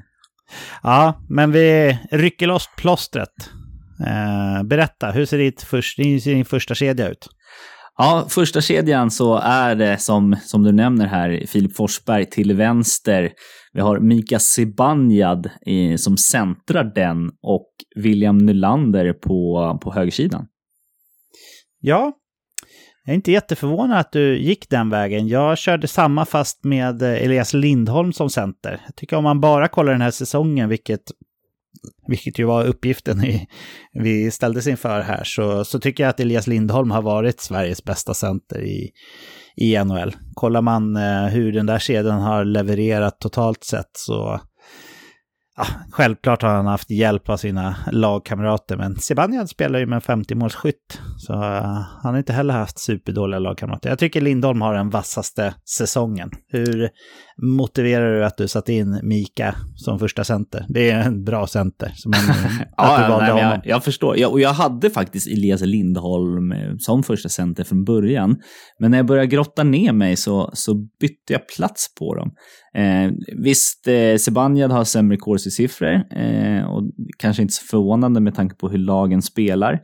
Eh, powerplay eh, så får Zibanejad en större roll. Eh, han har 71 procent av powerplay kontra Lindholms 60 procent. Men det som fick eh, tungan över vågen var ändå i uh, even strained, alltså 5 mot 5, IPP, alltså hur många poäng av, uh, som man är inblandad i av poängen som görs när man är på isen. Mm. Och då är Mika Zibanejad på 71 procent och Elias Lindholm 56 procent. Så att eh, Zibanejad bär sitt lag mycket mer än vad Elias Lindholm gör. Därför Ja, men är det inte så att IPP också kan användas lite som ett måttstock på, eh, ja, om, om man skulle kunna förvänta sig mer till och med? Skulle det inte, är det inte så att Elias Lindholm har haft lite otur då, om man har 56 IPP? Ja, det vet jag inte om man skulle kunna dra det så långt att han har otur. Ja, kanske att han har blivit en extra passning eller, eller någonting. Men, men de har ju ändå gjort massa poäng när han inte har varit. Och visst, det är klart att han har ju varit inblandad, liksom, fast han har inte fått mm. poängen för det. Men, men det är två extremt bra centra vi pratar om här. Och att ha den här diskussionen med en första center, då, då, pratar vi inte för att de är för dåliga, utan de här är riktigt, riktigt bra. Det här är toppen av ligan. Så att eh, jävligt imponerande att vi har två. Och inför säsongen så var det ju nästan ett annat centernamn som man förväntar sig skulle vara här uppe som har underpresterat. Ja, precis. Uh, honom kan jag avslöja att jag har petat ut på en kant i min trupp. Men uh, ska inte gå händelserna i förväg. Eller det gjorde jag ju precis, men uh, berätta hur din andra kedja ser ut. Punkt. Ja, och då, och då, har jag Elias Lindholm här i mitten som jag, som jag precis nämnde. Eh, på vänstersidan, eh, Gabriel Landeskog, som har haft en väldigt fin säsong, som är nyttig lite överallt i banan, inte bara offensiv produktion. Eh, och sen på högersidan har jag en riktig raketsäsong eh, i Devils-vingen i Jesper Bratt som har gjort 73 poäng på eh, sina 76 matcher. Så att vi pratar en, i stort sett point per game-spelare. Den här såg mm. inte jag komma. Ja, nej, kanske, kanske inte riktigt, men han, vi har pratat om Jesper Bratt tidigare säsonger ganska mycket. Att hans underliggande siffror har ju ändå pekat på att det finns någonting stort som är på gång att komma där. Det har vi ju sagt, jag vet inte hur många gånger vi har pratat om det, fyra, fem gånger, att, att han borde vara upp mot point per game om man kollar på hans eh, expected goals och liknande. Så uh, ja, visst, lite förvånande med tanke på att han inte var någon stor stjärna i Sverige. Men, Men då ska jag säga lite underliggande statistik, vi pratar om IPP. I 5 eh, mot 5 så har han bäst av alla svenskar den här säsongen, ja, svenska forwards. Och mm. i så har han också bäst av alla svenska forwards. Så att ja. eh, det är extremt fina siffror vi pratar om här. Han är inblandad i allt, helt klart. Ja, min andra kedja ser lite annorlunda ut. Jag, jag har ju Sebaniad i mitten här och så har jag Gabriel Anderskog till vänster, precis som du. Jag har precis som du en eh, felvinklad spelare på högerkanten, men det är inte Jesper Bratt, utan jag har valt Elias Pettersson på en vinge där. För det första så tycker jag Alltså, ärligt talat, borde inte Elias Pettersson vara vinge? ja, det kanske han ska vara faktiskt. Nej, men jag, jag, menar inte bara liksom i det här svenska truppen, utan jag menar, gör de rätt att de fortsätter att köra? Han är ju han är inte speciellt bra på att teka, vilket ju ändå, även fast tekning är ett kampmoment av många, eh, så, så är den ju inte helt oviktig. Och jag tycker inte att han är den som liksom tar det där superstora defensiva ansvaret som, som man kanske eh, förväntar sig av en center och så. Finns det någon anledning att fortsätta spela honom som center, förutom just att en center är värd mer än en ytterforward generellt sett? Nej, men jag tycker att du har en poäng. Alltså, sen ser han ganska liten i kroppen, har ganska mycket speed, vilket skulle kunna göra att han eh, kan jobba ganska mycket på kanterna med sin fart. Eh, så att, eh, ja, du har en poäng. Ja. ja, i mitt svenska lag så hamnar han i alla fall i andra kedjan på högerkanten. Och han är ju leftare, så där ser jag ju lite en eh, Alexander Ovechkin eh, fast på motsatt sida då. Han har ju ett riktigt vasst eh, slagskott och direktskott, Elias Pettersson. Ja, det är inget fel på hans dragare heller om man säger så. Så med honom med klubban in mot banan där på högerkanten, det, det tror jag skulle bli riktigt bra. Ja, ja och vi vet ju att i powerplayet så brukar han ju stå där i den teknikcirkeln och just ha den eh, Alex Ovechkin-rollen. Så att det, eh, mm. det är inte helt främmande heller. Nej, så, så, så satte jag ihop min andra kedja i alla fall. Jag, jag tycker att han är lite för svag som center faktiskt. Eh, hur har du satt ihop eh, tredje kedjan då? Ja, men här har jag Elias Pettersson som center. Eh, en stor besvikelse får jag ändå säga eh, med den här säsongen med tanke på hur, hur han har inlett i Vancouver här. Eh, men eh, på hans vinge har jag på vänstersidan André Burakovsky som har gjort en väldigt, väldigt fin säsong. Eh, eller i alla fall grundserie där han 61 eh, poäng på åtta matcher och är stark. Oj, det var mycket. Ja, 61 nej, men... poäng på åtta matcher. På 80 matcher. oh. Ja, Nej, ja, men, bra. Kämpa, eh, kämpa Eken. Ja, snart är det där. Men, men, har gjort en väldigt fin säsong, har varit väldigt viktig eh, i Colorado och haft en väldigt viktig roll, en ganska stor roll tillsammans med Kadri i den här andra kedjan som har gjort riktigt, riktigt bra. Eh, och sen då på högersidan så har jag en Viktor Arvidsson som kom till ett eh, Kings som ingen förväntade sig skulle gå till slutspel och han har gjort det riktigt, riktigt bra. Har väldigt positiva corsi-siffror, bland de bästa svenskarna faktiskt. Eh, och inblandad i stort sett allt som händer när han är på isen. Så att eh, den här eh, Arvidsson är förvånad ändå att han inte kommer högre. Ja, jag har... Eh, ja, det är det enda namnet som jag har i min tredje kedja som är samma. Jag har satt eh, Joel Eriksson Ek som tredje center. Eh, I och med att jag satte Elias Pettersson på en vinge då, så fanns det plats i en tredje kedja för Joel Eriksson Ek och det känns som en eh, väldigt bra tredje center tycker jag. Och här har jag en point per game-kompis mer eller mindre på vänstersidan då, Jesper Bratt och även jag har Viktor Arvidsson till höger. Väldigt spännande kedja tycker jag. Inte med en stor, stark, jobbig, ful, irriterande eh, center med, med två riktiga eh, speedkulor på sidan. Det, det känns dynamiskt. Jag tror att det skulle kunna bli en kul kedja. Vilka spelare har du sparat till din fjärde kedja, Eken? Ja, och här har jag satt en riktig jävla shutdown-kedja. Eh, som, eh, här blir det inte många mål kan jag säga. Eh, och då har jag på centern Mikael Backlund som mycket väl skulle komma, kunna komma mycket högre upp i, i centerhierarkin här, för han har, har spelat ganska högt upp i Calgarys hierarki och gjort det väldigt, väldigt bra. Eh, extremt bra corsi-siffror såklart likt hela Calgary.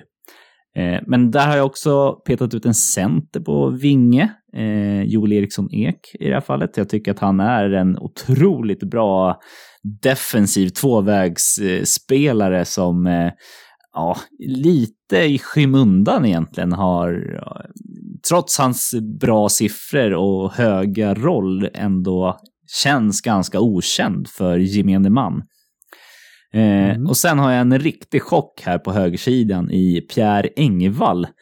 Som, eh, ja, jag pratade om shutdown-spelare. Han är den svensk som har flest defensiva zonstarter. Eh, 36 procent eh, offensiva zonstarter, vad blir det? 64 procent av alla starter är i defensiv zon. Trots man räknar det... ju bort eh, mittzonstarter i den där statistiken kan man ju kan vi bara tillägga då, så att ja, precis. missförstår procenten. Ja. Och trots det så har han eh, positiva corsi-siffror på 54 procent. Eh, och jag har jämfört lite då med andra i eh, Toronto då för att man skulle kunna hävda att eh, ja, Toronto är ett väldigt offensivt lag.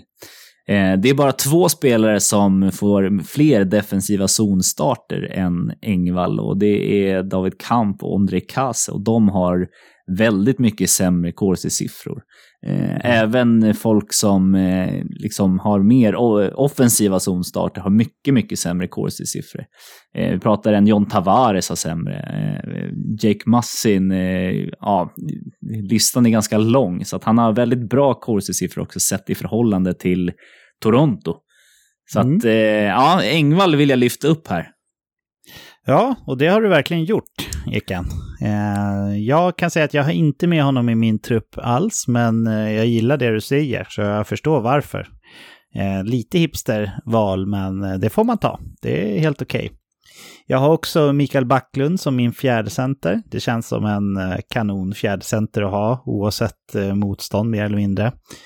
Jag har kvar André Burakovsky på vänsterkanten och Lucas Raymond på högerkanten. Alltså ingen shutdown-kedja riktigt. Eh, det är mer gått på hur säsongen har sett ut, vilka har varit bra och sådär. Här är också en blandning av gammalt och ungt. Vi får nästan in tre generationer hockeyspelare här mer eller mindre. Eh, så spännande dynamik där också, får jag tycka åtminstone. Vem blev din trettonde forward då? Har du med Raymond eller? Nej, jag har faktiskt inte det. Och jag stod eh, länge och väl och eh, Eh, dividerade om jag skulle ha Raymond eller den här spelaren som jag valde. Eh, och då valde jag till slut Viktor Olofsson som jag tycker har haft en ganska bra säsong här i det Alltså från hans eh, supersäsong med Eichel så känns det som att han lite har glömts bort. Jag tycker att han har haft en bra säsong nu med väldigt fina poängsiffror men också eh, ganska stor roll i, i Buffalo. Så att Victor Olofsson blev det istället för Raymond för mig. Ja, jag kikade på Victor Olofsson också och var lite sugen. Eh, men jag landade till slut i den gamla räven, Niklas Bäckström. Jag vet att han är skadad och förmodligen så har han inte varit Sveriges trettonde bästa forward under den här säsongen. Men jag tyckte det kändes för lockande. Så jag gick lite emot det jag har kategoriskt gjort hittills under hela den här övningen. Att jag har gått på, på den här säsongen rakt upp och ner. Men ah, Bäckström är... Eh, Bäckström är fortfarande bra. Om, om han hade varit hel så hade han förmodligen varit betydligt bättre. Men uh, han kan leverera och det känns som en bra spelare att ha med sig i den här truppen. Men jag har väl fuskat lite här får jag väl erkänna. Uh, hade du honom ens i åtanke? Ja, alltså kollar man på, på hans säsong så har han gjort det riktigt, riktigt bra. Alltså kollar man nu på... Tar du, nu tar du faktiskt i eken. Nej, men jag tycker att han har gjort det bra. Kollar man på points per 60 under spelande minut, alltså man tar bort hur många matcher de har spelat och hur, liksom, eller man tar hänsyn till liksom hur många minuter de har haft på isen och sådär, så, så ligger han ganska högt upp bland svenskarna i antal gjorda poäng. Så att eh, förhållandevis till hur mycket han har spelat så, så har han gjort det bra. Eh, sen så förväntar man sig mycket mer av Bäckström för att vi vet vad han har gjort historiskt sett. Men, men eh, om vi bara skulle ta bort alla namnen och kolla på siffrorna liksom, så, så tycker jag ändå att det är en okej säsong. Liksom. Ja. Ja, det, om det skulle vara en riktigt mästerskap så, så känns det bra med Bäckström eh, i truppen i alla fall. Han skulle ju kunna gå in och göra det bra som första, andra, tredje eller fjärde center vid, vid skador och sådär. Så, så hans plats är befogad på det sättet. Ska vi dra trupperna i sin helhet, eh, Eken, innan vi hoppar vidare? Ska jag dra min eller? Ja, men börja med din. Då kör jag Elias Lindholm första center med Filip Forsberg till vänster och eh, William Nylander till höger. Jag har Mikael Zibanejad som andra center med Gabriel Landeskog till vänster och en Elias Pettersson med klubban inåt i isen på högersidan. Sen har jag Joel Eriksson Ek som tredje center med Jesper Bratt till vänster och Viktor Arvidsson till höger. Sen har jag Mikael Backlund som fjärde center med André Burakovsky till vänster och Lucas Raymond till höger. Och så tog jag med Niklas Bäckström som trettonde forward. På backplats har jag Hedman Karlsson. Eh, det känns som han sagt det många gånger förut, men vi har väl aldrig sett det direkt vad jag kan minnas där. Eh, kanske några byten i World Cup 2016, men eh, inte jättemycket. Vi spelade dem inte ihop där, eller gjorde de det? Nej, jag tror inte det. Men visst har vi sett dem i någon sån här All Star-match fick de spela tillsammans. Ja. Nej, kanske. Ja. ja, åtminstone så klev de in med någon slags cowboy-hatt tillsammans där. Ja, det kan vara det jag blandar ihop det med. Eller om det, nej, det var inte cowboy, det var pirat va? De var utklädda till pirater. Ja, precis. Ja, skitsamma.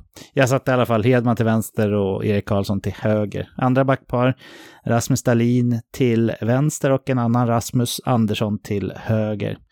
Nu har jag tredje backpar, Jonas Brodin till vänster, John Klingberg till höger och Gustav Forsling som min sjunde back.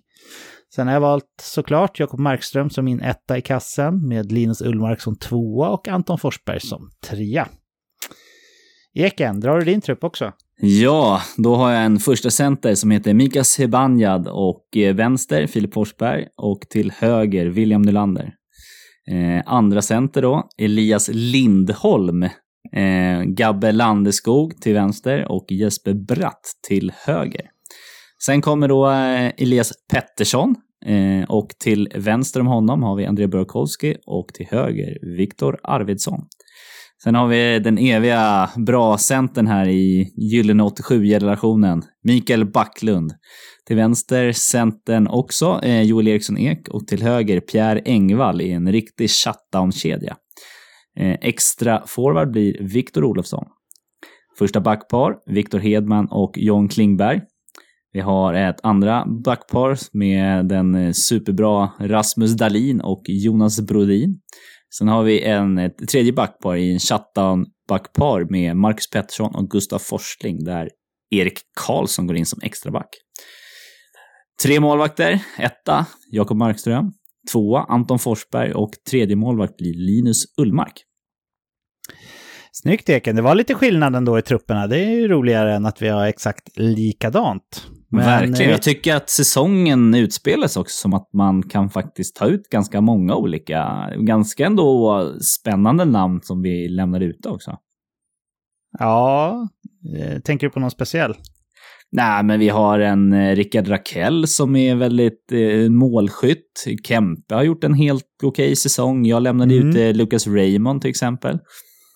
Adam Kempe, eh, han, eh, han är nära kan jag säga. Han har gjort en riktigt bra säsong. Men ja, vi får se vad vi gör nästa vecka, om vi tar något annat lag eller om en annan övning som vi är sugna på. Men nu gör vi så här att nu hoppar vi vidare.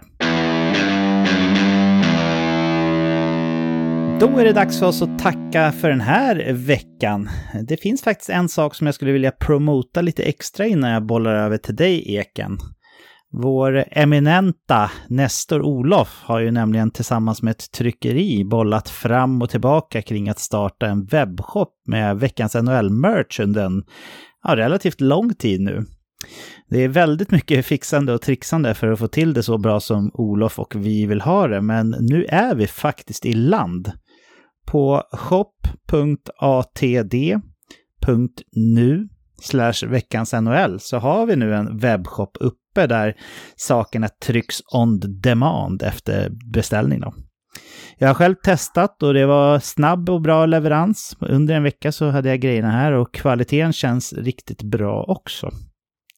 Vi har bara släppt informationen om det här till våra närmaste vänner här för att kunna säkerställa att allt funkar som det ska innan, men nu är vi redo att gå ut till eh, breda massan med att det finns för de som är intresserade. Eh, det vore riktigt kul att springa på någon med ett snyggt veckans NHL-plagg i sommarsverige. Det finns eh, olika varianter av tishor, träningströjor och hoodies och såklart en snygg broderad veckans NHL-caps som vi misstänker kan bli storsäljaren också. Det finns i barnstorlek också. Om man eh, är ett barn och lyssnar på det här så kan man tjata på mamma och pappa om man vill ha en födelsedagspresent inom kort eller liknande. Kläderna finns med vår sedvanliga veckans NHL-logga, men även varianter på två retromärken från NHL-klubbar. Förmodligen två av de mest ikoniska märkena genom tiderna. Så eh, hade jag varit er skulle jag åtminstone spana in det om jag vore ni. shop.atd.nu slash veckans NHL. Adressen kommer också finnas i avsnittsbeskrivningen så ni kan gå in och kika där om ni vill se exakt. Eken, har du någonting du vill hälsa lyssnarna innan vi nöjer oss för dagen? Nej, men jag, jag tycker att eh, gå in på shoppen och, och kika där och, om det är något som faller er till smaken. Och jag tycker att det är fint avslutat sådär, så att eh, jag tycker att vi gör det. Ja, härligt. Då tackar jag dig Eken för ett härligt samtal. Jag är lyckligt lottad nog att veta att jag kommer få fortsätta prata om NHL med dig ett tag till eftersom vi ska spela in ett Patreon-exklusivt avsnitt i direkt anslutning till det här. Vilken lyx! Och såklart, tack till alla lyssnare för att ni väljer att låta oss göra er sällskap under er egen stund i vardagen när ni tar en promenad, jobbar, lagar mat, chillar eh, på soffan eller någon annanstans eller precis vad som helst egentligen. Det är väldigt hedrande. Ni kan räkna med att vi hörs om en vecka igen. Vi räknar åtminstone med det. Ha en underbar nationaldag och en vecka överlag så hörs vi igen nästa vecka, precis som vanligt. Det är långt ifrån omöjligt att vi har en Stanley Cup-final att prata upp då dessutom, så håll ögonen öppna efter ett nytt avsnitt. Men i och med det Eken så finns det bara en enda sak kvar att säga. Nämligen Hej då! Hej då!